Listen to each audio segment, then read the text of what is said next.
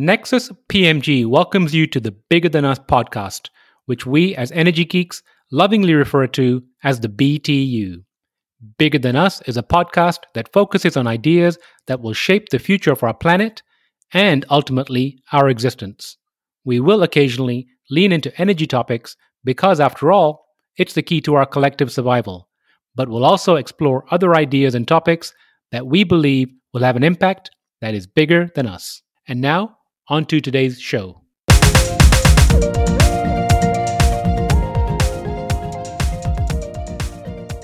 Hello, and welcome to the Bigger Than Us podcast. I'm your host, Raj Daniels, and today I'd like to welcome Laura Schifter to the show. Laura Schifter is a senior fellow leading K 12 climate action with the Aspen Institute, a lecturer on education at the Harvard Graduate School of Education, and a fellow with the Century Foundation. Previously, she worked as a policy and research consultant, a senior education and disability advisor for Representative George Miller of California on the Committee on Education and Labor, and an education fellow for Senator Chris Dodd on the Senate Health, Education, Labor, and Pensions Committee. Laura, how are you doing today? I'm doing great, Raj. Thanks so much. How are you? Laura, I'm doing wonderful. Thank you for asking. Laura, where are you currently located?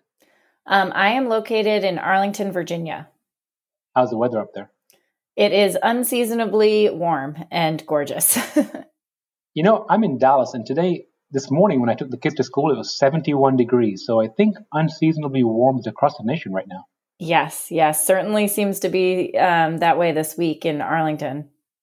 And I think it's going to be appropriate for our conversation, which we'll get into later. But before we do, I'd like to open this show by asking my guest the following question. If you were asked to share something interesting about yourself, what would it be? So, um, one thing that's interesting about myself that I like to share and let people know is that I am dyslexic and um, actually grew up having a lot of difficulty reading. Um, and I think that my dyslexia actually greatly impacts the way that I think about and work on issues today. So that is interesting. I have a couple of friends, one very close to me who's dyslexic. He actually runs a, quite a successful business. His biggest challenge, and I'm going to ask a question for him then, is that how do you handle your emails? So I actually use a technology. I think one of the things that's amazing is um, how uh, technology has really advanced to help people with dyslexia. But I use um, speech to text and text to speech frequently when I'm when I'm dealing with emails. So um, to read aloud my emails, I use the text to speech feature all the time, um, and my computer reads the emails aloud to me, and it makes things a lot easier. you know, you're right. Um, and I will convey that to him. I think he does something very similar, but I'm always just curious because, as you mentioned, now that we have technology to help people with, I'm going to say, not learning problems, but my daughter has a very special name for it. She says, people are uniquely gifted. I but, like um, that. Prior to technology, I just kind of wonder in my mind how people were able to maneuver through some of the required reading, you know, in school and just in everyday life. Yeah, it was certainly difficult growing up. I think one of the things that I was um, very fortunate to have was um, parents who really um, understood that I just needed access to material, that it wasn't that I was any less intelligent than my other sisters. Um, so they really worked hard. My sister actually used to record books on tape for me. Um, and she would help me with reading by doing that. Um, and I was lucky to have a lot of teachers who uh, also recognized my ability to learn and work with me to get access to the material uh, so that I could demonstrate what I know. That really is amazing. Do you still have the recordings? Um, I think my mom does still have some of the some of the recordings that my sister had made. Yes, that must be really special. Yes, it certainly is, and you know, I think I thank my parents and I thank my teachers um, all the time for really helping me uh, get to where I am, and um, I just I feel so fortunate that um, you know I was able to have the academic trajectory that I did, and one of the things I, I have been working on for a long time is trying to figure out ways to actually have more students be able to have um, success in their academic trajectory as well and have teachers be able to hold them to high expectations, but ensure that they have the tools that they need um, to reach those expectations. It sounds beautiful. And speaking of academics, can you give the audience an overview of K through 12 climate action and your role at the organization? Yes. Um, so we re- recently launched launched an initiative called K 12 Climate Action. And our goal with K 12 Climate Action is to unlock the power of the education sector uh, to be a force towards climate action, solutions, and environmental justice. I think what we have really seen is that the education sector um, has not been very vocal in its role to address climate change. And likewise, large scale climate solutions haven't really considered the role that education can play. Um, but there's both a large need and a big opportunity. There's a, a large need because our education sector is a large public sector with a considerable environmental footprint. Um, our public our public schools um, are the largest consumers of energy in public sector buildings. The school bus fleet, uh, with 480,000 buses, is larger than um, all municipal fleets across the country. Um, and schools serve over 7 billion meals annually. So there's a sizable environmental footprint. Um, there's also a lot of need around adaptation. I think one of the things that we've seen with COVID is that our schools and our communities are not very well prepared to deal with disruptions to our school system um, and learning. And yet we know that climate impacts are going to increasingly cause disruptions for our schools as well.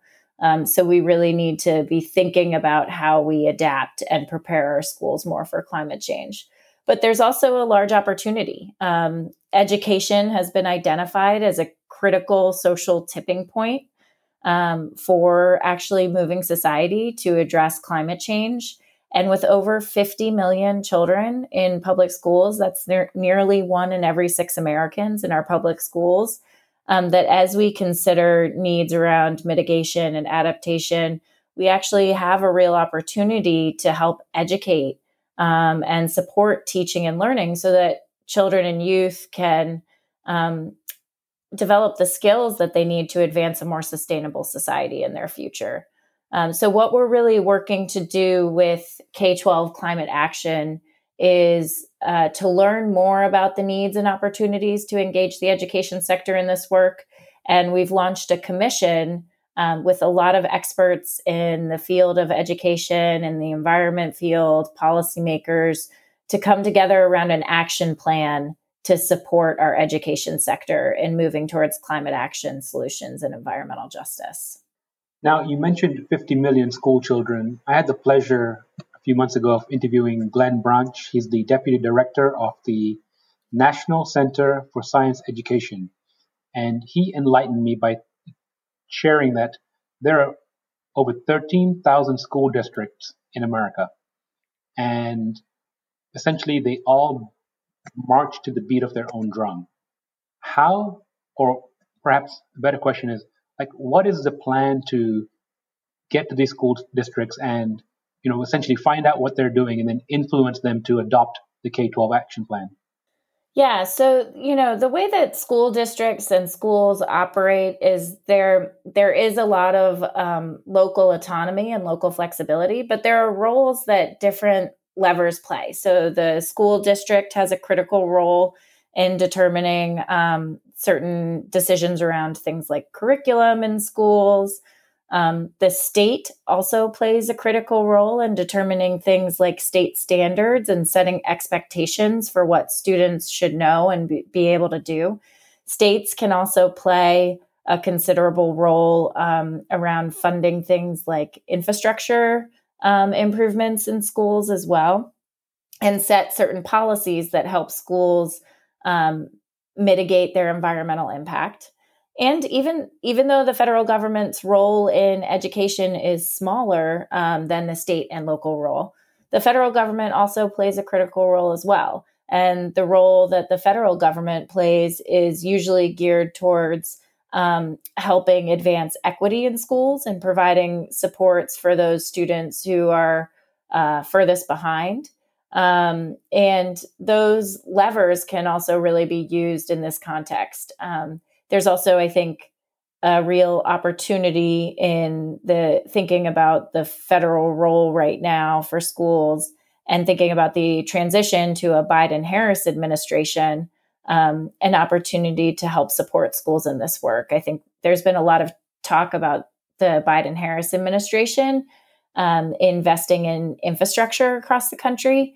And if you're investing in infrastructure improvements in schools, you can actually use this as an opportunity to install things like solar um, and really help schools uh, move closer to net zero energy consumption, which has a lot of benefits then for school districts locally uh, because it helps ensure that um, funding for school districts is going more towards teaching and learning in the classroom rather than on things like energy costs, um, which currently energy costs is are the second highest cost for school districts behind salaries. So it's a sizable cost. Um, so I think you know in using all these different levers, I think it's thinking strategically about about um, how you can best support schools in this work and and really thinking about too. I think there's going to be a lot of receptivity among um, schools and school districts in doing this work in large part because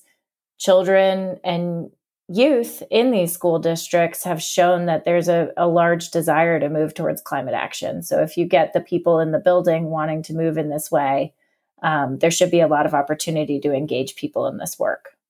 So you mentioned mitigation a couple of times. Can you give an example or a couple of examples of mitigation? And you also you also mentioned net zero. Are there any schools out there right now that are actually net zero? Um, so, first, uh, thinking about mitigation in schools, I think thinking about energy and infrastructure um, within school school systems is a huge component of thinking about mitigation in schools. I mean, as I said, energy is the um, second highest cost for school districts. So, actually thinking about supporting schools in retrofits to become um, more efficient and, of course, healthy as well. So, maintaining a focus on healthy learning environments for children, um, but thinking about ways to first become more efficient and then also utilize things like renewable energy in schools. There's huge potential. Um, you know, there's a, a, a school district um, who recently adopted solar panels in Arkansas. And actually, they're using the savings that they're making um, from the energy costs and tr- and transferring that money to actually be teacher raises. Um, and so there's benefits both in terms of the environment on on mitigation and that component, as well as um, for the teachers in the school district. Um, other issues on mitigation, you know, I think thinking about transportation and actually ensuring that we have um, clean uh, transportation and, and transitioning diesel buses um, to electric buses is a huge opportunities for opportunity for school. And thinking about food consumption in school is another area where schools really need to think about mitigation. Um, you have, you know, the procurement of food. So our schools um, are schools getting their food uh, locally um, or sustainable food. You have kind of the decisions around what is being eaten in the cafeteria and and what impact that has. Um, and then there's also thinking about what you do with the food waste. Um, and there are steps that you can take to you know reduce the environmental impact of of each of those along the way. Um, and then to your last question about you know net zero schools, there are um, several net zero schools. I believe we just released a state policy landscape that looked at some of these issues across states.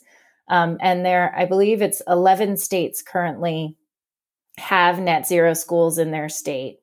Um, there is a net zero school actually here in Arlington, Virginia. It's called Discovery Elementary.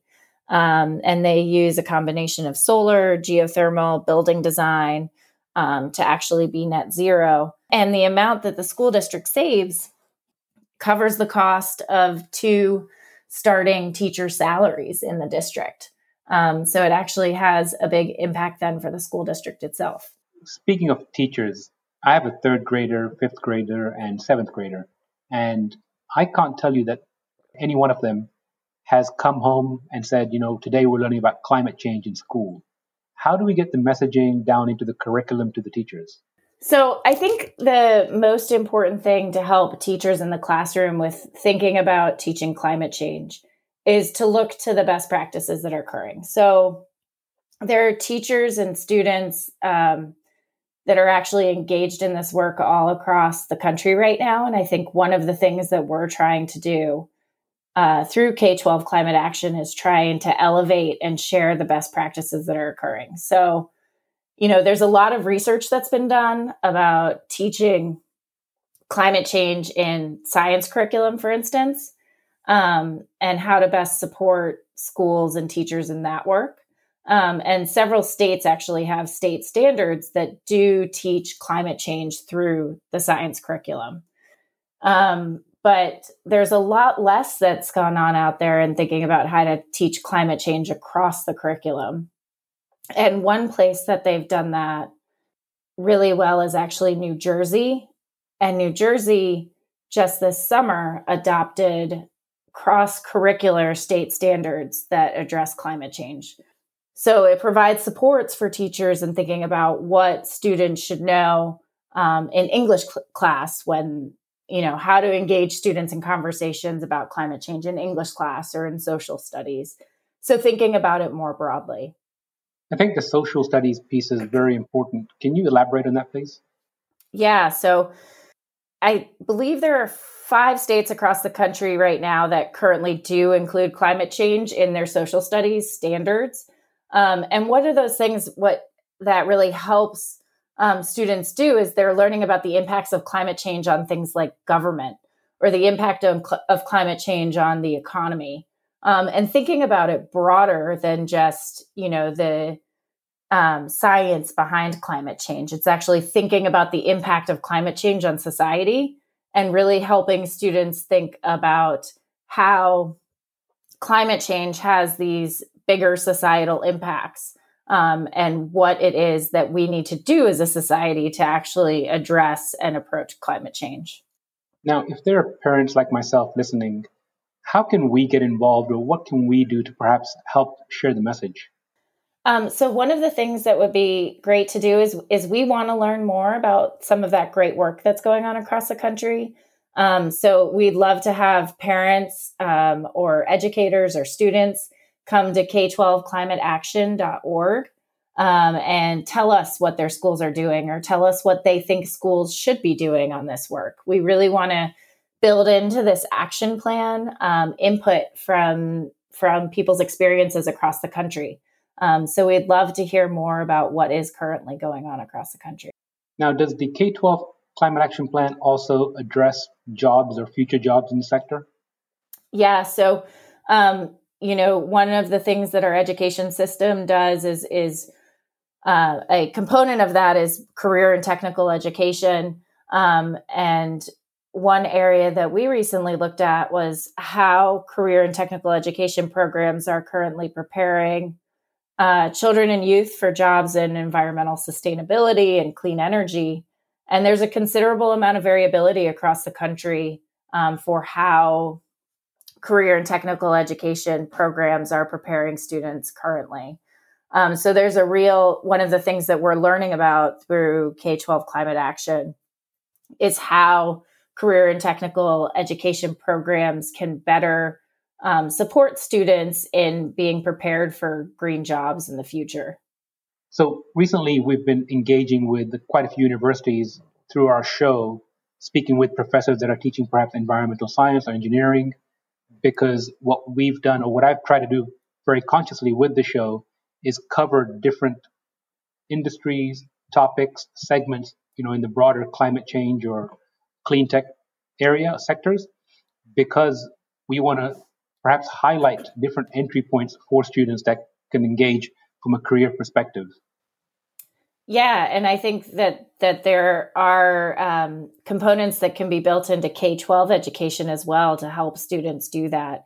And you know, when we think about the the jobs that are going to need a different perspective for environmental sustainability, I think it's you know certainly things like engineering and um, some of those clean energy jobs like you know solar technicians or or solar installers or wind turbine technicians um, but there's also going to be a huge need for a different mindset on sustainability for people in traditional business um, and for people in politics um, so really thinking about what are those skills and those mindsets that people will need to have in the future about humans' impact on the environment.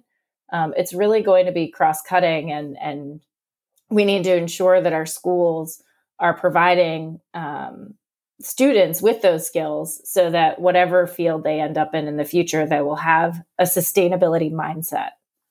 And, you know, you mentioned politics and the recent Biden-Harris win. There's a lot of um, a lot of emotions right now post-election. How do we, how do we perhaps or how do you share this message, removing it from politics? Well, you know, I think there's a lot at stake for people all across the country um, in thinking about these issues. I think, you know, as we think about things like um, mitigation, for instance, and and supporting schools towards reducing their environmental footprint, um, that that benefits taxpayer dollars. Uh, it benefits taxpayers. Um, it ma- it makes sure that local taxes are you know going to schools um, to support teaching and learning which is better for everyone especially when we're facing um, the likelihood of real economic shortfalls for our school districts in the years to come actually thinking about how to use those those dollars more effectively to support teaching and learning can have benefits for everyone um, i also think really thinking about these issues around adaptation are going to be critical for people across the country. I think, you know, the climate impacts that we've seen uh, don't don't discriminate um, about where they're impacting people based on party lines. Um, and I think thinking about how to um, better equip our school systems to be more resilient in preparation for climate impacts is going to be critical for everyone. And I also think, you know, thinking about the jobs of the future and thinking about um, what our next generation workforce really needs. A lot of people want to make sure that the US remains competitive, um, that our children are able to access good paying jobs, and actually having a mindset around sustainability is going to help them do that. Um, and so I think, you know, if we try and step back from the politics and really think about the benefits of supporting our schools and doing this work, there's an opportunity to bring more people in. I strongly agree with you. There's a big opportunity. I think there's room for everyone. Yeah, yeah. I just think, you know, I, I I think it, you know, if we can get break down some of those barriers and move past some of the debates and really start to see what the opportunities are for people, um, it will help build a bridge. Yes, it will. So, Laura, getting to the crux of our conversation, the why behind what you do. You know, earlier in the conversation, you mentioned dyslexia, but, you know, looking at your LinkedIn profile, Harvard graduate, so obviously didn't hold you back, but now you're here running K 12 Climate Action Plan. What's your why? What motivated you to come on board to this program? Yeah, so um, I actually, you know, most of my background has been in education. It's been in education policy and specifically special education. Um, that was my area of focus for a long time.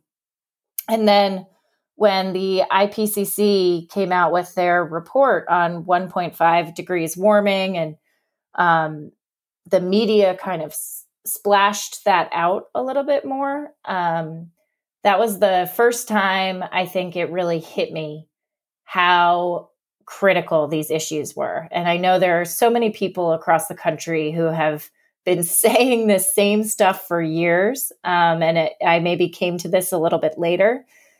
But that was when it hit me in the face how important the issue was. And I remember just sitting down with my husband that night.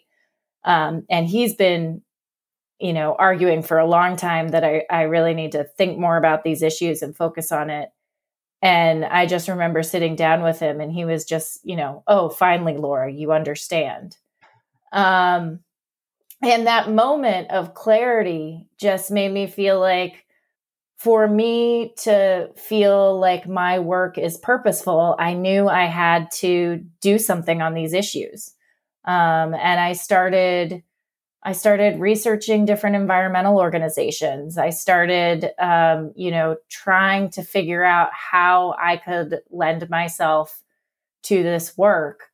Um, and actually, the opportunity kind of clicked for me when Jay Inslee announced he was um, running for president. And he said on day one, he would ask every department to submit their plan to address climate change.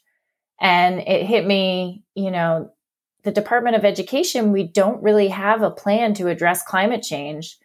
I work with all these people in, in the education sp- policy space, and, and we don't really talk about it enough. Um, but there is a really big need and an opportunity to push schools in this work. So maybe this is a way that I can get involved. Um, maybe I can start facilitating some conversations with the people that I work with and see if we can try and bring people together and mobilize people to recognize that education both has a responsibility to move towards climate action and also see education as a key pillar um, as a climate solution. Um, and so over the next year and a half, I really started just talking to a lot of different people um, you know, learning more about where this work is already occurring in the country, um, learning more about uh, different stakeholders in this space, and um, started connecting further with the Aspen Institute to think about and, and build out this plan. Um, and so I've I've been working on it now, I guess, uh, almost two years um, in thinking about this plan, and it's really exciting to see you know how far we've been able to come in the amount of time since this was just an idea um, but we also still have a long way to go uh, to really help help ensure that our 98,000 public schools are true models of sustainability. Well, two years into it, what are some of the most what are some of the most valuable lessons that you would say you've learned about yourself in the journey? You know, I think uh, certainly one valuable lesson is to not give up. I think, um, you know, I, fe- I feel like with this path, a lot of it took a lot of meetings and conversations and and trying to talk to different people and float a concept, get feedback, integrate it. Um, and there are certain points where I feel like you you think that you've run out of people to talk to um, because you have so many different meetings and conversations but then there's always that next person to talk to so i think it's it's sometimes just continuing to kind of persevere um, even though you might have a lot of ups and downs on the journey and you might have people that don't respond or um, or maybe give you feedback that's critical and it's figuring out how to kind of make the most of that to push a concept and an idea forward and and keep figuring out ways um, to learn from the feedback that you're getting and kind of move things forward um, and that that perseverance has been has been tough especially since a lot of my background has been more in the education side of things and i've had a very steep learning curve on the environmental side of things um, but it's just to continue to keep learning and, and learning from different people along the way. Well, I, as a parent, appreciate your perseverance. yeah. Now I, know, now, I know it's a relatively new organization, but let's move into the future. Let's say it's 2030, magic wand. What does the future hold for K 12 climate action? What does it look like? What have you accomplished? You know what I I would really like to see accomplished um, th- that far out are some real policy changes across the country to help support our schools towards sustainability. So I think kind of across all of those buckets, you know, right now I believe it's a little over 5% of schools use solar. By 2030, I think 100% of schools that can use solar, I think should be using solar at that point. Um, I think it's really pushing more schools so that every state across this country has a net zero school um, if not multiple by 2030. Um, I think, you know, it's making significant headway, if not complete headway, in transitioning school buses to electric. Um, I also think it's, you know, ensuring that uh, students are learning about climate change across the curriculum. I think one of the things I said is one state right now has standards that address climate change across the curriculum, New Jersey. And by 2030, it would be great to see a lot more states have those standards, if not all of those states have those standards.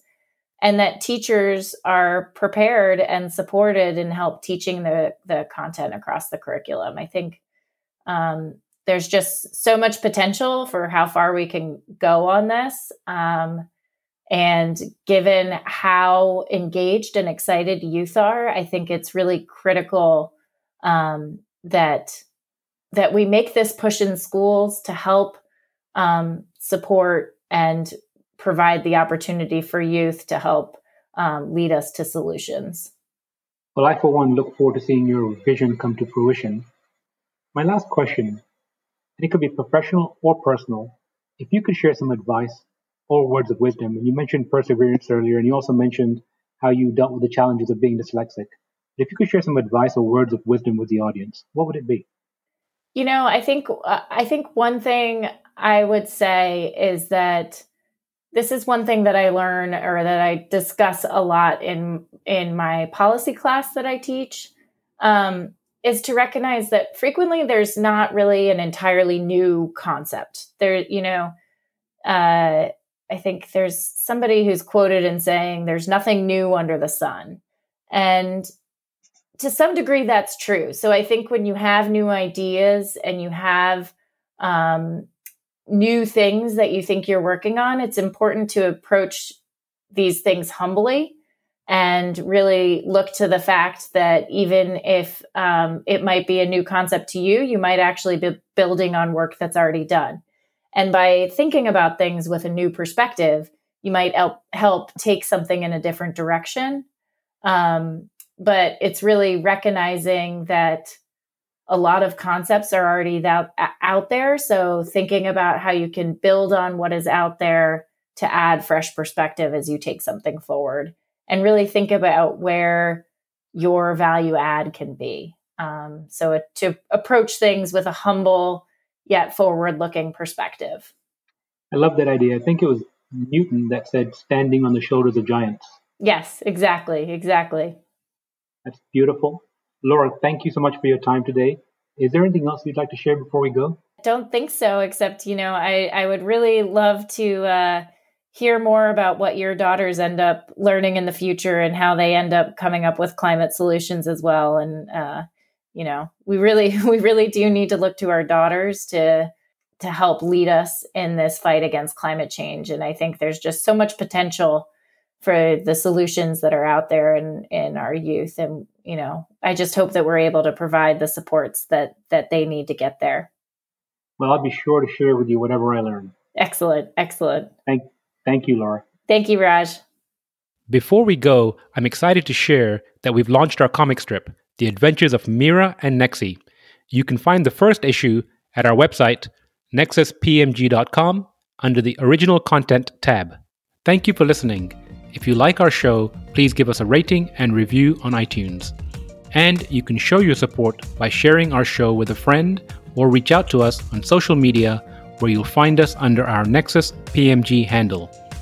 If there's a subject or topic you'd like to hear about, send me an email btu at nexuspmg.com or contact me via our website nexuspmg.com. And while you're there, you can sign up for our monthly newsletter where we share what we're reading and thinking about in the clean tech, green tech sectors. Bigger Than Us is a Nexus PMG production.